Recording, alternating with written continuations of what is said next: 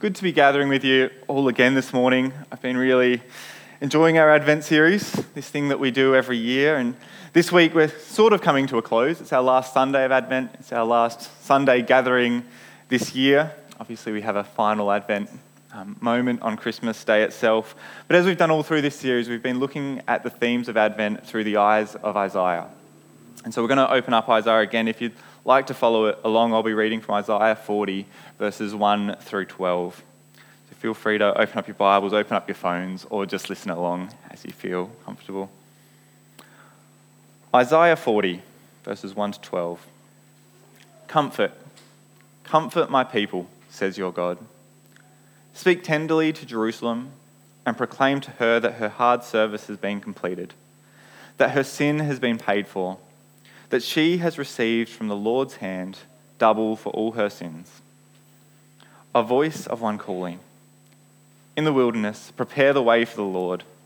Make straight in the desert a highway for our God. Every valley shall be raised up, every mountain and hill made low.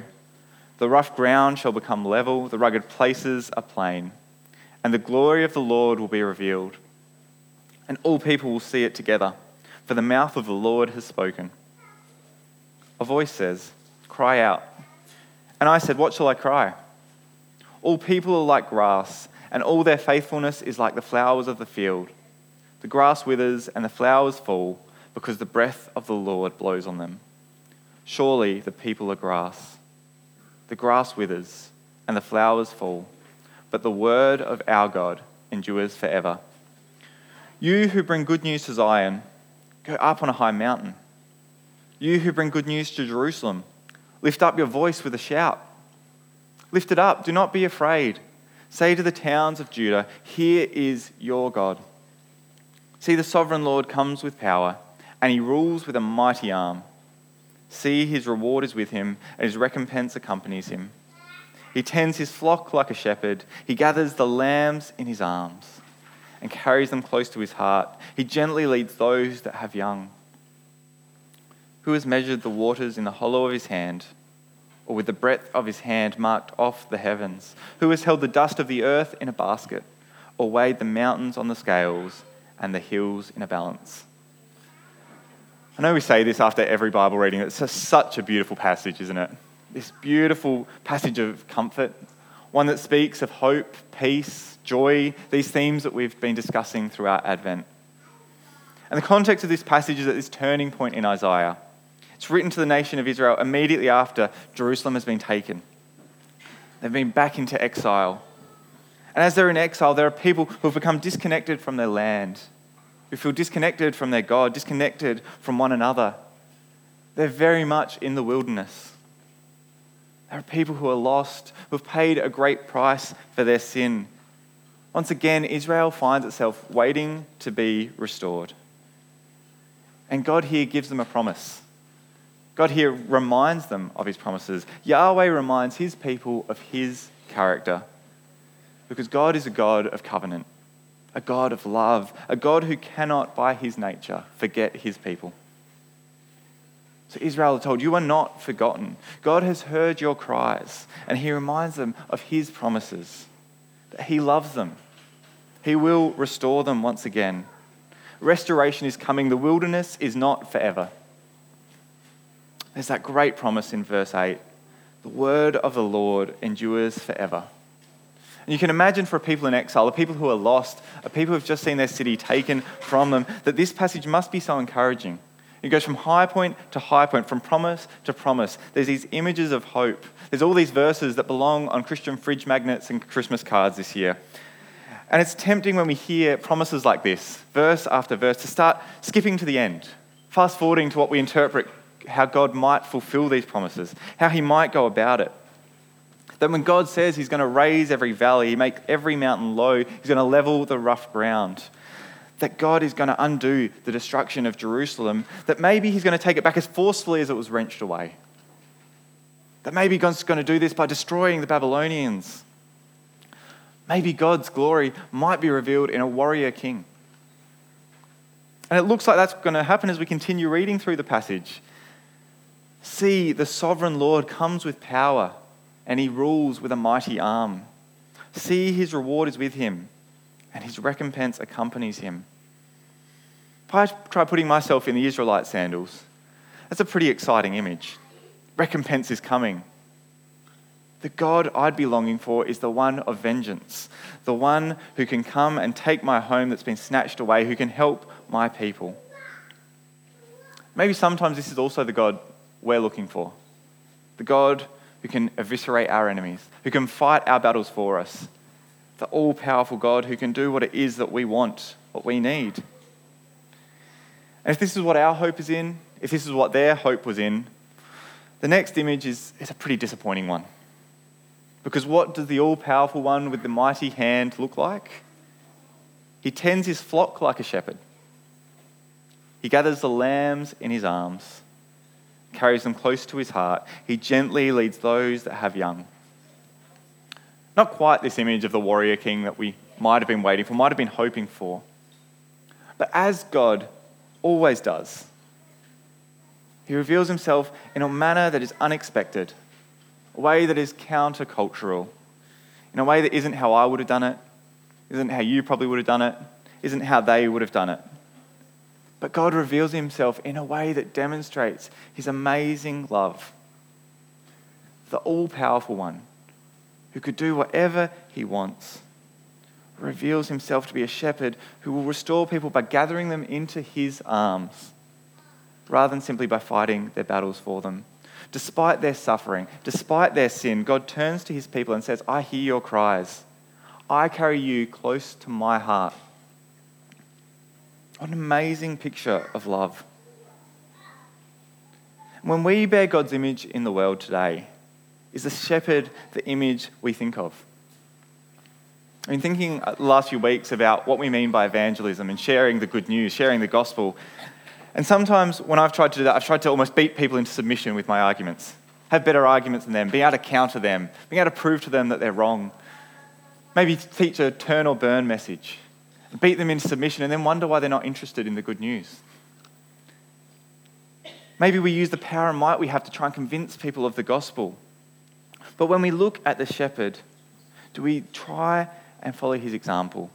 Do we look at the world and seek to gather them into the arms of the shepherd king? Are we holding those who are in the wilderness close to our hearts? Are we gently seeking to lead those who are lost? I'm convinced the hope of the world is in this sort of love.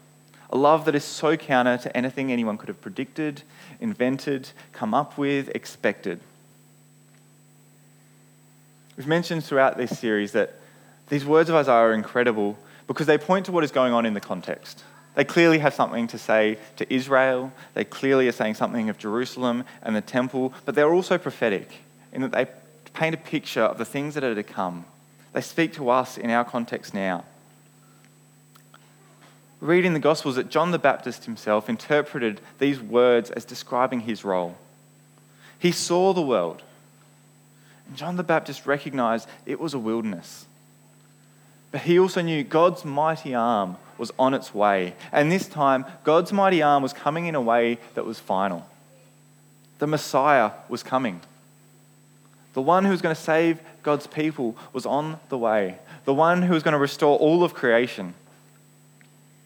And once again, God's people waited for a warrior. God's people had found themselves in the wilderness time and time again, and again they were waiting in the wilderness, waiting for someone who could overturn an empire. This time, the Roman Empire. And of course, as they waited, the Messiah came, the warrior king never appeared. Perhaps the most surprising thing throughout the Bible is that God's people are constantly surprised that things don't go the way they expect. It's easy to look on and laugh, but isn't that also what happens to us? God never really seems to act how we expect him to. He constantly surprises us. God's people await the Messiah, await the dawn of a new kingdom. And what comes along? A baby. The God of the universe takes on flesh and becomes a baby, born in a manger, within a stable, days, months, years later, having to flee as a refugee. The God with the mighty arm appears helpless to all of humanity. The Advent story is this ultimate image of absurdity. It makes no sense. I've been discussing with friends and family um, in recent weeks about how having our firstborn James this year has kind of changed a bit of my perspective on the Christmas story. There's a few really practical examples. I'm not sure if, if you've ever had this, but sometimes people say a word so much that it gets to a point where it's awkward to ask what they mean by it or what that term means. This Christmas is the first Christmas I confidently know what swaddling cloths are. but there's more important ways that having James in our world has reshaped the Christmas story for me. So I've become fully aware just how dependent, just how unable to fight for themselves, just how reliant on others a baby is.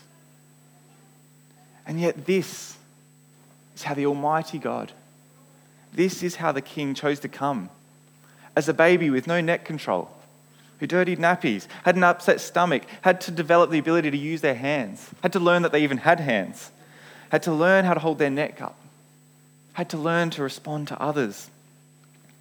And I knew these things at a theoretical level, but looking at James, looking at all the babies we have in the back, so absurd that God chose to come like that. We read Isaiah's words this morning Surely the people are grass, the grass withers, and the flowers fall, but the word of our God endures forever. But As we read in John, the word became flesh. The word became flesh and dwelt among us. God became a person. God took on a humanness that can wither like grass. 30 odd years later, did wither on a cross. Why did God take on this helplessness? Why did he choose to come as a baby? I think it's because of our final Advent theme. I don't want to argue it's the defining Advent theme love. God doesn't just demonstrate love. This isn't just the ultimate act of love. God is love. When we see the baby in the manger, we see love incarnate.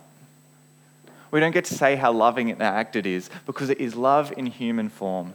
Suddenly, we can define love by comparing it to the God of the universe because he was in front of humanity. If we want to know what love looks like, we can look at a person, we can look at Jesus. God came, love came, but not as anyone expected it. He came to Mary and Joseph, this no name couple from a no name town.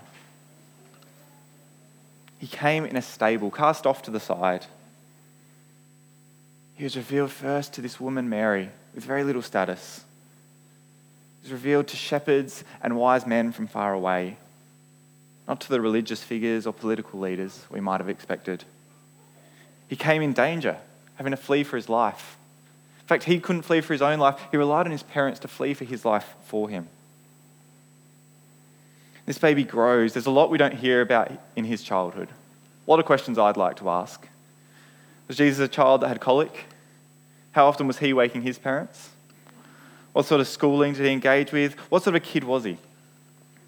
We don't hear much of this, but we know that this child, this baby, grows to be the shepherd for the world. This baby grows and demonstrates love with his very existence, his very being. This baby becomes a shepherd who didn't take the Roman Empire with a sword, becomes a shepherd who dined with the unlovable, healed the outcasts, stood in between the adulteress and her accusers, washed feet, told the little children to come to him, healed the ear of the guard who came to imprison him, and forgave the criminal beside him as he submitted to execution. These aren't the things the God of the universe is supposed to do. Not in my book. Not in the Messiah story I would have written not in the Messiah story that they were waiting for. And don't get me wrong, it's easy to paint a picture of a meek and mild shepherd. The king also flipped some tables, said, Get behind me, Satan. I think it's important to note the context in which that happened. It happened to those who were claiming to be insiders. It happened to the religious leaders. He could be strong, he could be harsh, but this wasn't to those who were sheep recognizing that they needed to be herded It wasn't to those who were seeking the Good Shepherd, it wasn't to those in the wilderness. And so the God of the universe comes with the mighty hand and acts as a shepherd. And why did he do these things? I would argue it's because of the ultimate fridge magnet verse. Because God so loved the world that he gave his one and only Son. And I've heard this verse, I think I've always connected it to Easter that God gave himself on a cross, God gave up his life. This verse is as true, if not more so, for Advent. God so loved the world that he gave himself to it. That he came as a human. That he came not as an overlord, not as a warrior. He came as a shepherd. Jesus didn't love didn't suddenly start in his formal preaching, what might be called his formal ministry in his 30s. Jesus' love started as a baby. This is our picture of love. Love was wrapped in swaddling cloth. I now know that's the correct usage. Love was laid in a manger. Love was given to the world as he laid himself down in the ultimate act of humility. God's promise in Isaiah is fulfilled once again as God's people are brought comfort. As God's people have their sins paid for, have the valleys raised up and the mountains lowered, as the glory of the Lord comes revealed in a babe. We live in light of the fact that love came, that love still chooses to reside within us. We live as sheep of the Good Shepherd, followers of the baby King who laid himself down.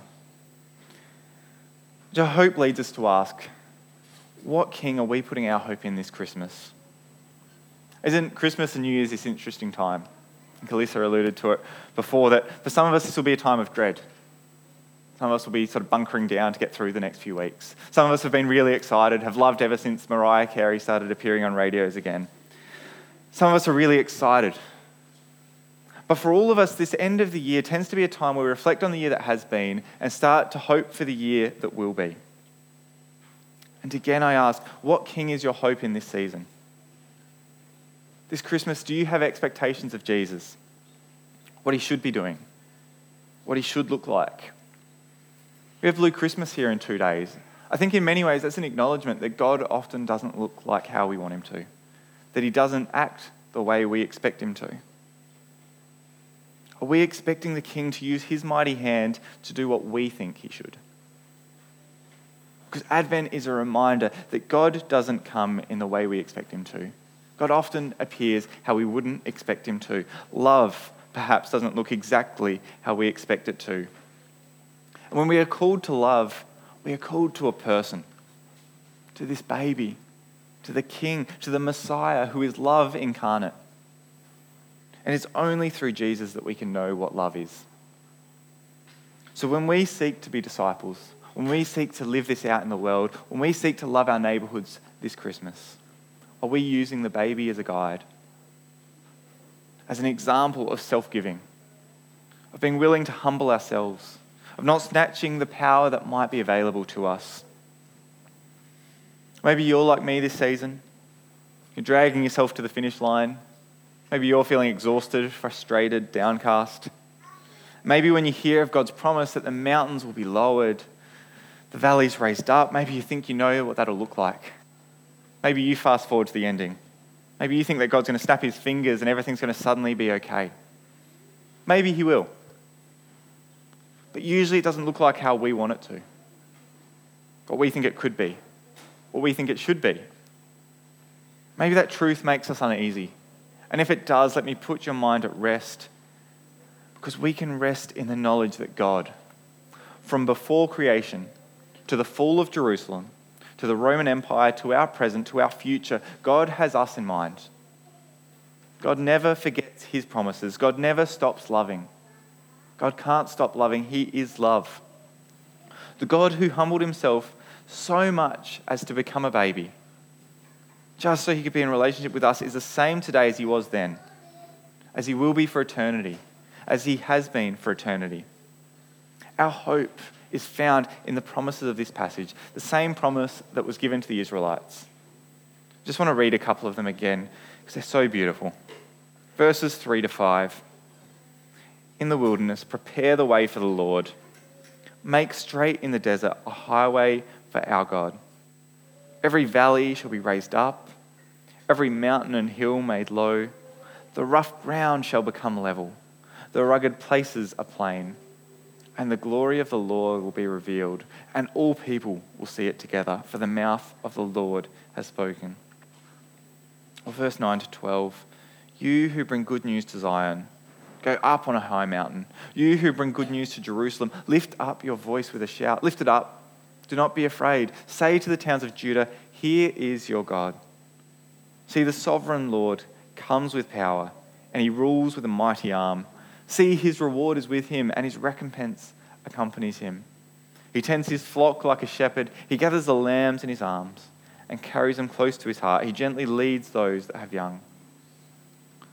Who has measured the waters in the hollow of his hand, or with the breadth of his hand marked off the heavens?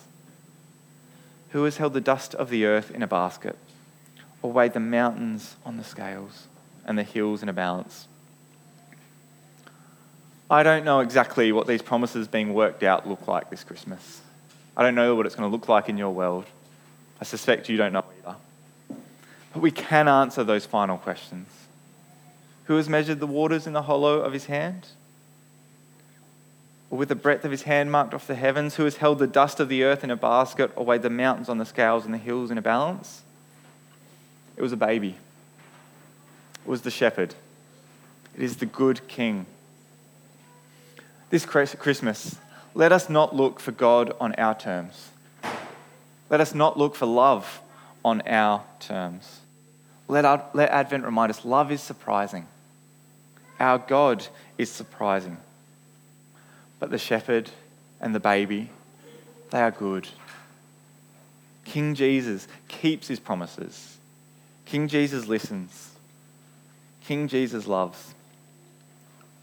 And this Advent, may that be our source of hope, our source of joy, our source of peace. That the Word became flesh, that love came to us in a manger. Let's pray together.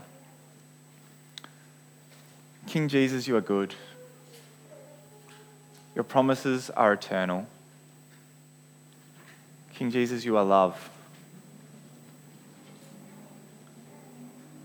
Lord, we so, are sorry for the times we try to impose ourselves on you, impose our will on you. Lord, may we rest in your promises. Rest in the promise that your people, your creation, our relationship with you will one day be fully restored. May we live as followers of the Good Shepherd.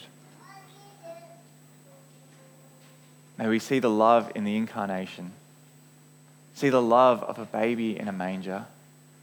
See the love of a God who came to his people. This Christmas, whether we are downcast or excited, concerned or joyous, may our hope be in you. May we be followers of your love, living in light of your love.